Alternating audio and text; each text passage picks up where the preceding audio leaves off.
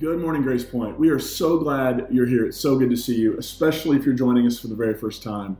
Um, whenever you're watching this, wherever you are in the world, we want you to feel welcome, and we hope this gathering has been helpful and, and you found it meaningful. Um, we're going to continue our journey through the season of Advent today. And Advent is the beginning of the new year uh, for the Christian calendar. And the third week of Advent means that Christians all over the world today are going to be centering and talking about the theme of joy. And talking about joy in 2020, uh, it, it, might feel uh, a little off or a little out of place. Uh, the reality is that for lots and lots of people, uh, that talking about joy at any point at Christmas during the holiday season can feel a little off and a little out of place. I'm, I'm reminded of one of my favorite Christmas movies, if not my favorite Christmas movie, um, and that would be National Lampoon's Christmas Vacation, heartwarming story. Uh, and in this movie, um, the daughter is complaining to the, the mom character, Ellen, uh, that she's having to share a room with her brother while the grandparents are visiting. And they're cooking dinner, and Ellen, the mom, responds with this line, and I, I, it always pops in my head this time of year. I don't know what to say, except it's Christmas and we're all in misery. Um, I, I, don't know, like that, that sort of almost feels like peak 2020 vibes there. So I just want to say on the front end, as we get ready to talk about joy, um, I, w- I want to tell you what we won't be talking about. We won't be talking about joy as a kind of fake it till you make it phony happiness, right? We, we won't be talking about joy as a way of suppressing or avoiding the negative or painful realities of life. I actually think there are ways of understanding joy and approaching joy that are eyes wide open, that aren't ignoring or minimizing the pain, the tragedy, the suffering, and the grief of the world, but instead recognizing them and I think we can also still insist, even though all those things exist, we can still insist that joy is real, possible, and accessible. And so before we jump into that conversation, I think it's important for us to just think about the context that these Christmas stories in Matthew and Luke are told in. It's important because I think we have images that um, of sort of this, this idea of Christmas and the, the first Christmas. We have these images in our brains, I think, that are reinforced by nativity scenes and Christmas carols and uh, at, Christmas plays. Um, and I think that the image we end up with is sort of idealized or sanitized. You know, it's sort of this image on a, on a silent night, all was calm and bright, and away in a manger, the Christ child was born, and all the faithful came, and there was even a guy playing drums. And there's sort of this in our cartoons, in our plays, in our nativity scenes, in our carols, and all of those places it sort of reinforces this calm, safe, neat, clean, tidy experience that actually, and look, I'll say this I love so many of those songs and carols. They, I have sentimental attachment to them. But I think the situation on the ground was anything but calm and anything but bright. To just give you sort of an understanding of the world when Jesus was born, Jesus was born into a peasant family in an oppressed people around the time of Jesus' birth, so in the year 4 BC and the BCE, and the reason scholars tend to date Jesus' birth to 6 or 4 BCE is because the gospel writers seem to insist that Jesus was born before King Herod died, Herod, known as Herod the Great in history. And Herod died in the year 4 uh, BCE. And so, sometime around there, at the death of Herod in 4 BCE, there was a rebellion uh, by a group of Jews in a town called Sepphoris that was located about four miles from Nazareth, which was Jesus' hometown. Now, to, to, give this perspective, it's almost, you'd have to think that trade workers, and Nazareth was, a, at this point, a very small little community that really wouldn't have even been put on the map, right? Sepphoris was this big city four miles away. And so it, it leads you to think, and, and, most scholars would say, that tradesmen, uh, people who were, were like engaged in craft, stonemasons, carpenters, all those like those sorts of folks would travel to the city, especially when it was getting its facelift under Herod, that they would have been part of going to that city and engaging, and, and that's where they would earn their living. And, and so it, this rebellion happens in 4 BCE, and uh, it, it's crushed by a Roman general from Syria named Varus. So uh, the empire sends him down to, to squash this rebellion, and when he does, um, what we find out from uh, people like Josephus, who is a, a, Jewish historian who ended up aligning with the Romans, um, what you know about this from Josephus is that somewhere around 2,000 Jews were crucified in this rebellion. So, four miles from where Jesus was, would have been a, a tiny baby, at this. Four miles from there, 2,000 of his fellow countrymen are being uh, executed on a Roman cross. It's very likely that Jesus, as he grew up, he would have known people who had experienced deep losses, maybe his own family experienced deep losses in the revolt at Sepphoris. And I share this to just give you this image. Jesus did not have an easy life. He was not born into a stable situation. He was born into oppression. He was born um, in so many ways with, with the world stacked against he and his family. So when we come to Luke chapter 2, which is where, some, where my favorite telling of the story is, we get to Luke chapter 2, this is the backdrop. This is the context in which Jesus was born. And we're going to pick this story up a little farther in. We're going to pick it up um, after Jesus has been born, and then these uh, the, in Bethlehem, and these the skies explode with celebration. Luke chapter two, beginning in verse eight. Nearby shepherds were living in the fields, guarding their sheep at night. The Lord's angel stood before them, the Lord's glory shone around them, and they were terrified. The angel said, Don't be afraid. Look, I bring good news to you, wonderful, joyous news for all people. Your Savior is born today in David's city. He is Christ the Lord. This is a sign for you. You will find a newborn baby wrapped snugly and lying in a manger. Right? The skies explode and they're celebrating a newborn king. And where is the newborn king going to be located? Not in a palace, not in the halls of power, not in the halls of wealth. He's going to be found wearing a snuggie. Uh, I remember when, when we were swaddle, not a snuggie, a swaddle. Snuggie's a whole different thing. I remember the first when we brought um, our first born home from the hospital and just trying to figure out that whole swaddle thing. Um, and it just gives you that image that this is a brand new newborn Jesus. He's all swaddled up, but you won't find him in the halls of power and wealth. You'll find him in a manger, in a feeding trough. Um, it's, it's such a powerful reminder of the world that Jesus was entering. The announcement of the birth of the Christ child is called good news of great joy, and it's for everyone. It's non discriminating. Every single person can experience the joy of this good news. Right? Not because everybody will line up under the religion that gets started around this baby after he grew up, but because if people take this gospel news, and the word, by the way, gospel is the word in Greek euangelion, and it means literally good message. We translate it as good news, or we often we translate it into English too as gospel. Right? So everybody benefits from this good news. Be- because whether or not they line up under the religion that would be started around this baby once he grew up, if people were taking his teaching seriously, if they were loving neighbor and loving enemy, then the world is going to be a better place. Now, the term gospel actually didn't start out as a religious, well, it was a religious term. It wasn't a Christian term. The, the word gospel uh, essentially was born out of the practice of, of the Roman emperors, beginning with Caesar Augustus. Gospel was an announcement uh, about how the Caesar had brought peace and defeated their enemies and had brought stability to the empire. Right? So if you were going to hear about a gospel in the ancient world, you'd be hearing good news about Caesar and all that Caesar has done to transform the world. And of course, because there was an emperor cult, because they ended, lots of people around the empire ended up worshiping Caesar as a god, it takes on a religious connotation too. Um, but what's interesting is that when the when the first Christians begin to tell their Jesus story, and they do this all over the place with other words like the, the word Lord. In the Roman Empire, Caesar is Lord. But the Christians come along and say, no, no, no, Jesus is Lord, right? It's subversive, it's anti imperial. Um, and so with the word gospel, when they when Jesus enters the world, not in Caesar's palace, and not even not the one in Vegas, but the one in in, in uh, Rome. Um, when Jesus enters the world, not in the trappings of wealth, not with power and a silver spoon, when he enters the world in a stable, in a manger, it's announced as good news for the world. This is a subversive challenge to the empire. Uh, within this context, how can these angels announce such an undiscriminating joy? How is it possible in the context of Roman occupied Palestine in the first century that they could announce good news for everyone?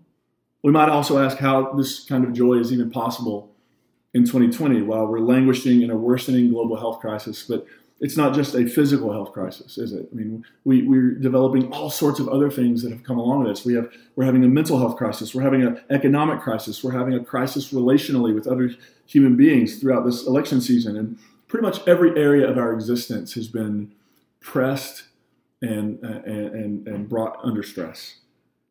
How can we talk about joy? So today I'm going to talk about joy. I'm going to focus on three things. I to focus on joy and guilt.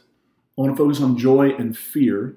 I want to focus on joy and grief. Let's begin with joy and guilt. There's a real tension that exists when it comes to talking and thinking about joy in the middle of a pandemic. When at the time of recording this this sermon, my last numbers were that we were um, almost at or just north of 16 million cases, and just under, but maybe over by now, 300,000 deaths because of COVID 19 feeling joy in that sort of context can feel a little uncaring or callous or, or, inappropriate. But I would argue that the current context, a global health crisis, an economic crisis, a climate crisis, a justice crisis, makes creating room for joy all the more important, urgent, and essential. Instead of feeling guilt for experiencing joy, what if we embraced it as a gift? What if we embraced it with gratitude? right? Because th- there are moments in the biblical tradition that give us a window into this, embracing joy even in a difficult context. One of the first that comes to my mind, and one of my favorites, is uh, from the mother of Jesus, Mary. She sings a song when she finds out she's going to be pregnant with the Christ child, and it's known in, as the Magnificat, which is are the first couple words in Latin. But here's here's this song she sings to celebrate this news. Mary said, Luke 2, Mary said, I'm sorry, Luke 1. Mary said, My soul proclaims your greatness, O God, and my spirit rejoices in you, my Savior. For you have looked with favor upon your lowly servant, and from this day forward all generations will call me blessed. For you, the Almighty, have done great things for me, and holy is your name. Your mercy reaches from age to age to those who fear you. Uh, fear, uh, we might use a different term, we might say awe or respect. You have shown strength with your arm. You have scattered the proud in their conceit. You have deposed the mighty from their thrones and raised the, lowly to high places. You have filled the hungry with good things while you've sent the rich away empty. You have come to aid the aid of Israel, your servant, mindful of your mercy, the promise made to our ancestors, Sarah and Abraham and their descendants forever. I mean, this song, now you have to think about this. We don't imagine Mary as, you know, in her 20s. Imagine Mary because of what we know culturally, Mary would have probably been around the age of 13, somewhere in that ballpark. She's a kid, but the song she sings is fierce. She rejoices in an opportunity to join God in a complete transformation of the world. I mean, that's what she's talking about. It's no, it really is no wonder that her son would go up to talk about the last or first and the first or last, that there's this reversal that those who have been left out and marginalized are going to be brought to the table. Right? Because when his mother finds out she's pregnant, this joyous song bursts from her. And she celebrates her invitation into the process of changing the world. This song is a challenge to the status quo. It is a cry for justice and equity. Yet Mary's situation, again, wasn't a piece of cake. She doesn't sing from a place of privilege. She's a vulnerable, she's in a vulnerable spot as a young, pregnant, unmarried woman from the peasant class in the context of Roman oppression. This isn't ideal. I love how John Dominic Crossan des- describes this in his biography of Jesus. He says, if you were in the peasant class like Mary, um, like Mary would have been, life is hard. You are continually reminded of where you belong in the scheme of things. You aren't at the top, so you don't really matter. And this isn't new for the Jewish people. They were slaves in Egypt. They were subjected to one empire's boot after another Assyria, Babylon, Persia, Greek, and now Rome. Talk about having the hope and joy beaten out of you, literally. I mean, this is where Mary finds herself. And yet her joy overflows because she sees what we might say is a bigger picture. And she understands that she's participating in something that could possibly transform the world into a more just and equitable place. And so in that moment, she makes space for that joy. She makes space to celebrate. No, she's not celebrating that everything's fixed, that everything's, we still can't celebrate that yet. We've made some strides in places, but it feels like sometimes it's two steps forward and 10 steps back. And yet, in this moment, even though everything's not been put right, even though the hungry haven't been filled with good things, even though there is no equity and justice on earth, she makes space for the joy of possibility. And there's no guilt there. There, there. There's no, gosh, I really shouldn't celebrate. No, no, Mary celebrates. I, I think we should also know that joy and happiness aren't the same thing. Um, happiness is notoriously fickle. Um, depending on how things are going in the moment, our happiness can fluctuate. Joy, it, it's something deeper it, it, right? Like it doesn't fluctuate based on circumstance or winds. Joy is something deeper. Joy is like the baseline. Joy is more like a conviction that, in spite of thing, how things may seem to be, this whole thing actually could go somewhere good. And giving ourselves permission to be present to joy, however joy chooses to come to us and inv- invite us into it, making space for that is part of living a life grounded in gratitude. Listen to these words from uh, Mary Oliver, who I just oh, I love so much uh, in her poem called Don't Hesitate. If you suddenly and unexpectedly feel joy, don't hesitate. Give in to it. There are plenty of lives and whole towns destroyed or about to be. We are not wise and not very often kind, and much can never be redeemed. Still, life has some possibility left. Perhaps this is its way of fighting back, that sometimes something happens better than all the riches or power in the world.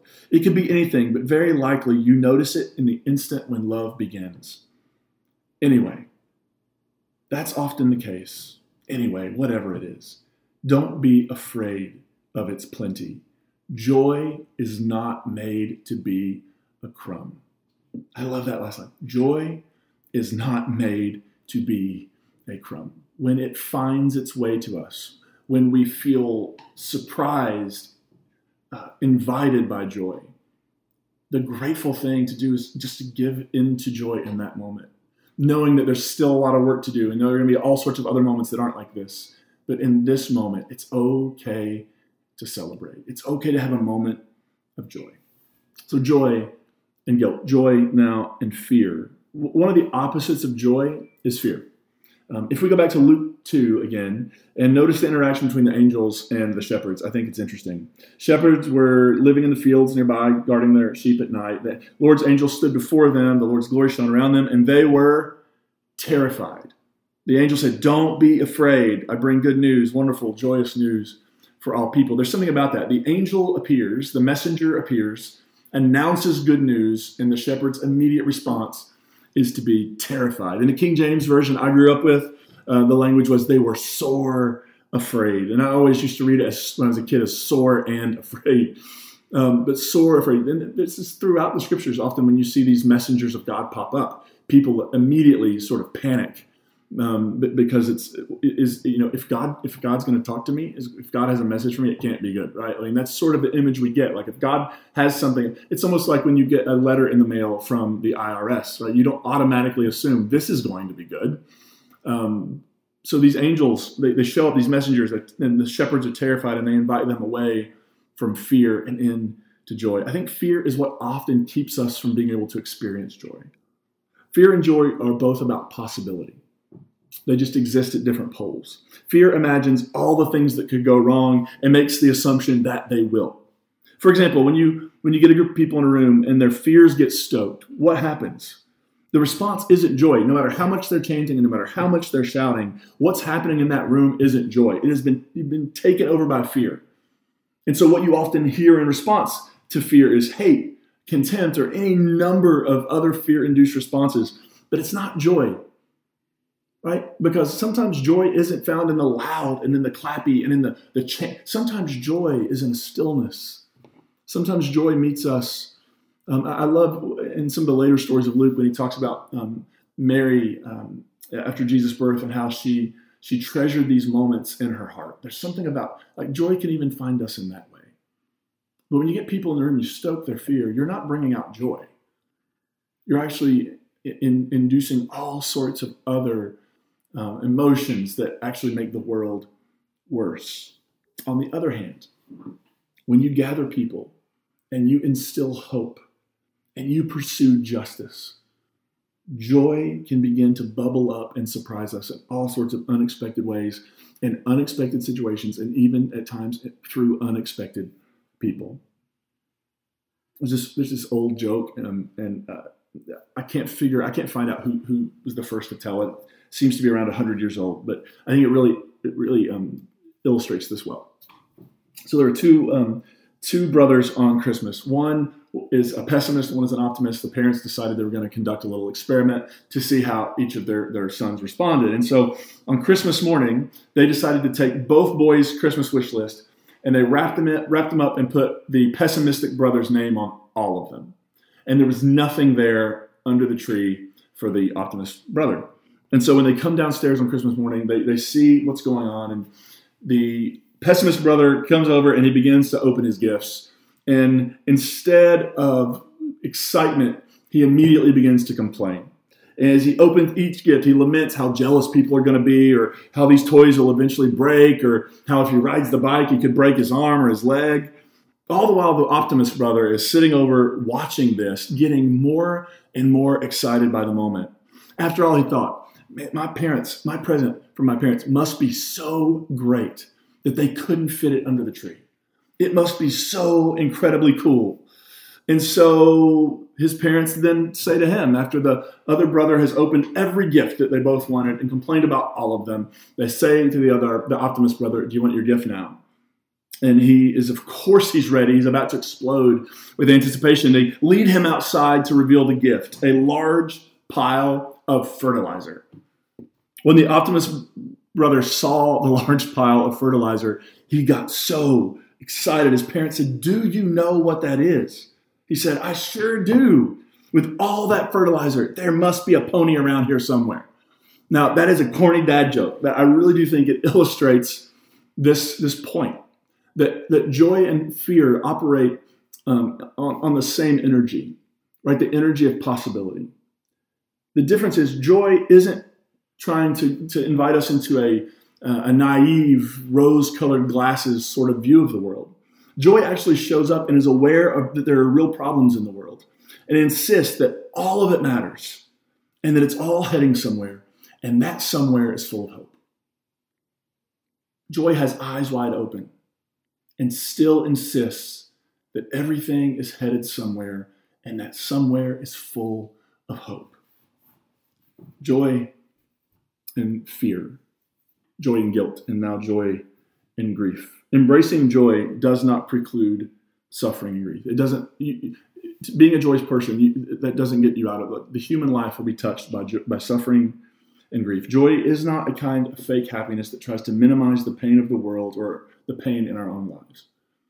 And we are trained in so many ways. If you grew up in a Christian context, you were probably trained to do this.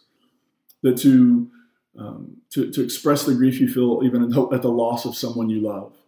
That somehow, if you're really faithful, you're just happy that they're in a better place. Um, and we were not really, at least in my context, we weren't really taught to grieve well because something about grief almost makes it seem like you're not faithful. And, and, this is an approach I think that, that really fails to allow us to feel our feelings and, and, the danger in that is our feelings don't just go away. They don't evaporate. You can't put them under the, our feelings have to be felt. Because if we don't, we internalize them in our brains and in our bodies and in unhealthy ways that keep us from the healing process.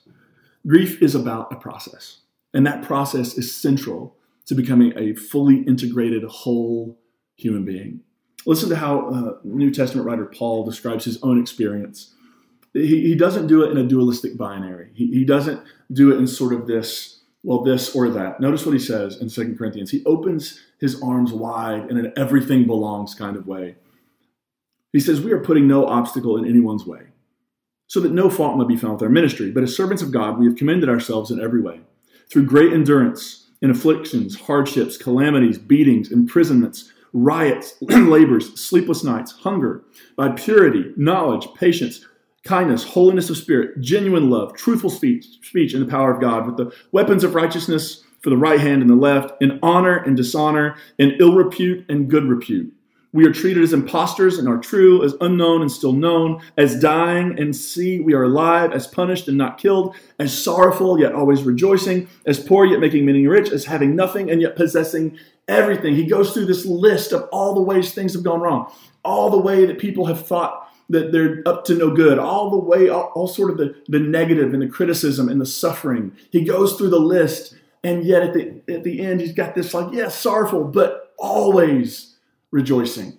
Yes, as poor and yet somehow sharing riches with everyone we meet, we meet, having nothing, and yet we have everything. It's one of my favorite parts, selections out of Paul's writing. I love those last couple of lines. Joy isn't a false happiness, but an eyes wide open conviction that we are headed somewhere better than where we've been. And of course, that's not a guarantee. That's why joy is so deeply grounded in hope. Joy is a conviction that grief and pain must be engaged and not ignored, but done so through the lens of hope. In that way, joy actually becomes a form of resistance to pessimism and cynicism. Because once we fall into that, and it's really, really easy to get sort of fall into pessimism and cynicism. I can find myself there on plenty of days where we just sort of see see the world and uh, just everything's falling apart and there's a lot of things falling apart everything's awful everything there are a lot of things that are awful right now but joy shows up and says look i have hope and if, and, and if we do this together history the world our lives can move somewhere more hopeful than where we are right now Joy comes not to cover up the pain and grief, but to help us move through them in a healthy way. I, I love this from Frederick Buechner. The grace of God means something like, here is your life. You might never have been, but because you are, because the party wouldn't be complete without you. Here is the world. Beautiful and terrible things will happen. Don't be afraid. I am with you. Nothing can ever separate us. I read that again. The grace of God means something like this Here is your life. You might never have been, but you are because the party wouldn't have been complete without you. Here's the world. Beautiful and terrible things will happen. Don't be afraid. I am with you. Nothing can ever separate us. Perhaps, maybe the place joy becomes most accessible to us is in knowing and trusting in our own belovedness. Maybe that's where joy begins. That we don't enter the world with anything to prove, that we don't enter the world having to earn anything, that we don't enter the world separate from God, who is angry with us from the moment we draw a breath because we're sinners. That the moment we draw our first breath, we are breathing in our belovedness. And the moment we let our last breath go, we are sharing that and passing that belovedness on to others. And every moment in between, we are safe and embraced by the love and care of God. Maybe that's where joy can begin. If we're going to depend on our circumstances for joy, we're, we're in some dire straits these days. We're in some pretty tough waters. And the reality is, as we've talked about before, we're, we're, all we're all not in the same boat. Not everybody's experienced this pandemic in the same way, but we are all in the same storm. And perhaps if we can come back to center, to trust that we really are beloved children of God, and that every moment of our existence, that is true. You can't be like, uh, do more good things and get more of that, or bad things and you lose it, right? It doesn't matter how many successes or failures that you've experienced in your life. It doesn't matter how many times you've dropped the ball, missed the mark, whatever. This, this belovedness is not contingent. It is your truest self, even when you don't believe it. What if we begin to seek that place and to access joy? Maybe it's not in the celebration. Maybe, maybe it's not all loud and bright. Maybe, maybe it's a joy that just says, You are loved. Nothing can separate you from that love. And as you move into the world, no matter what is coming at you, that truest person, that truest self. That's that's who you are. And perhaps when we want to talk about unspeakable joy, maybe that's what that is. A joy so deep and so profound that it leaves us uh, grasping. You ever been one of those moments where something has been so profound and life changing that you're looking for language and it's it's like the words don't appear. Maybe that's what joy. Maybe that's the gift of joy. That it meets us to remind us that hey, the truth is the party wouldn't have been the same without you.